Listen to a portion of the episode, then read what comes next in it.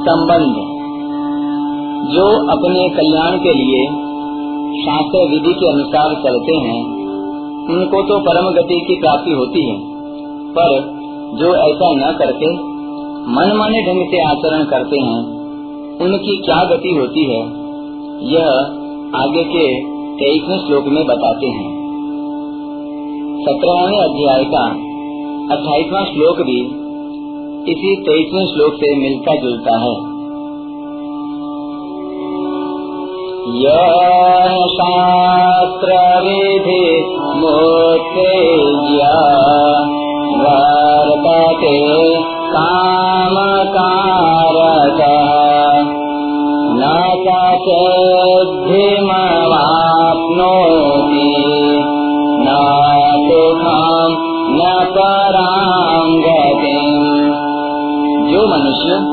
शास्त्र विधि को छोड़कर अपनी इच्छा से मन माना आचरण करता है, वह न सिद्धि को, यानी अंतकरण की शुद्धि को, न सुख को और न परम गति को ही प्राप्त होता है।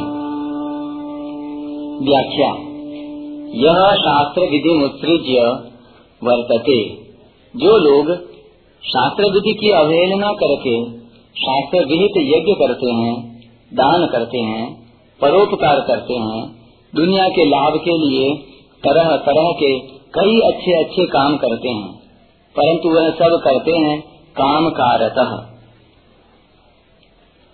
अर्थात, शास्त्र विधि की तरफ़ ध्यान न देकर अपने मन माने ढंग से करते हैं।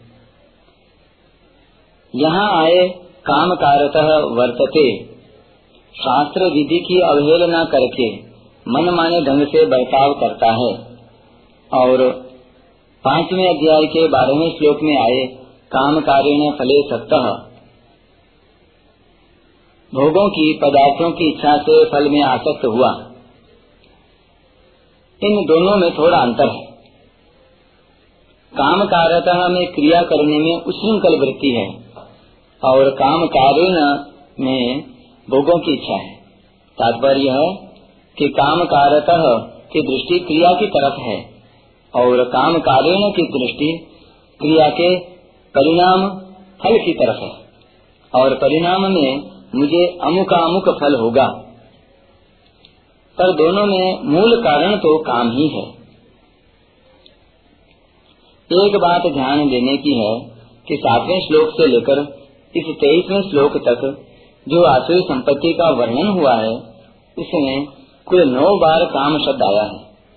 जैसे, आठवें श्लोक में काम हेतु कम, दसवें श्लोक में काम आश्रित्य, ग्यारहवें श्लोक में कामोपभोग परम, बारहवें श्लोक में काम क्रोध परायण और काम भोगार्थम, सोलहवें श्लोक में काम भोगेशु अठारहवें श्लोक में कामम, इक्कीसवें श्लोक में काम और तेईसवें श्लोक में काम कारत इससे यह बात सिद्ध होती है कि आसुरी संपत्ति का मूल कारण काम, अर्थात कामना ही है। मन माने ढंग से करने में कारण यह है कि उनके भीतर जो काम, क्रोध आदि पड़े रहते हैं, उनकी परवाह न करके वे बाहरी आचरणों से ही अपने को बड़ा मानते हैं। तात्पर्य है कि वे बाहर के आचरणों को ही श्रेष्ठ समझते हैं। दूसरे लोग भी बाहर के आचरणों को ही विशेषता से देखते हैं। भीतर के भावों को, सिद्धांतों को जानने वाले लोग बहुत कम होते हैं। परंतु वास्तव में भीतर के भावों का ही विशेष महत्व है। अगर भीतर में दुर्गुण दुर्भाव रहते हैं और बाहर से बड़े भारी त्यागी तपस्वी बन जाते हैं तो अभिमान में आकर दूसरों की ताड़ना कर देते हैं। इस प्रकार भीतर में बढ़े हुए देहाभिमान के कारण उनके गुण भी दोष में परिणत हो जाते हैं। उनकी महिमा निंदा में परिणत हो जाती है। उनका त्याग राग में, आसक्ति में, भोगों में परिणत हो जाता है। और आगे चलकर वे पतन में चले जाते हैं। इसलिए भीतर में दोषों के रहने से ही वे शास्त्र विधि का त्याग करके मन माने ढंग से आचरण करते हैं। जैसे रोगी अपनी दृष्टि से तो कुपच्य का त्याग और पच्य का सेवन करता है, पर वह आसक्ति वश कुपच्य कर लेता है, जिससे उसका स्वास्थ्य और अधिक खराब हो जाता है। ऐसे ही वे लोग अपनी दृष्टि से अच्छे अच्छे काम करते हैं। पर भीतर में काम, क्रोध और लोभ का आदेश रहने से वे शास्त्र विधि की अवहेलना करके मन माने ढंग से काम करने लग जाते हैं, जिससे वे अधोगति में चले जाते हैं। न स सिद्धि मवापनोती आसुरी संपदा वाले जो लोग शास्त्र विधि का त्याग करके यज्ञ आदि शुभ कर्म करते हैं, उनको धन, मान, आदर आदि के रूप में कुछ प्रसिद्धि रूप सिद्धि मिल सकती है, पर वास्तव में अंतकरण की शुद्धि रूप जो सिद्धि है, वह उनको नहीं मिलती। न सुखम। उनको सुख भी नहीं मिलता, क्योंकि उनके भीतर में काम क्रोध आदि की जलन बनी रहती है।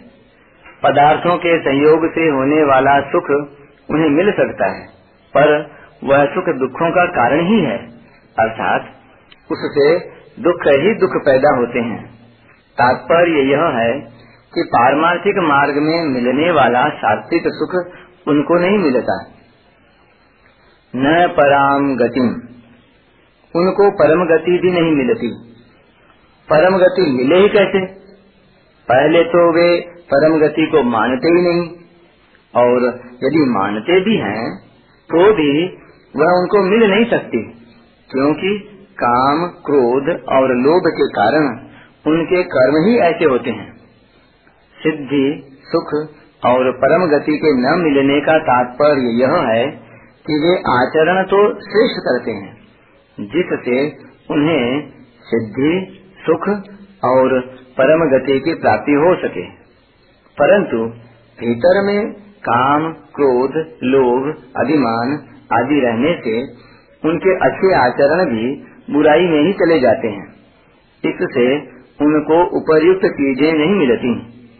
यदि ऐसा मान लिया जाए कि उनके आचरण ही बुरे होते हैं तो भगवान का न सिद्धि मवापनोति न सुखम, न पराम गतिम। ऐसा कहना बनेगा ही नहीं, क्योंकि प्राप्ति होने पर ही निषेध होता है। प्राप्त सत्याम निषेध। परिशिष्ट भाव। आसुर मनुष्य अभिमान के कारण अपने को सिद्ध और सुखी मानते हैं। सिद्धो हम बलवान सुखी। पर वास्तव में वे सिद्ध और सुखी होते नहीं। न स सिद्धि मवापनोति न सुखम। उनके हृदय में अभिमान और द्वेष की अग्नि जलती रहती है।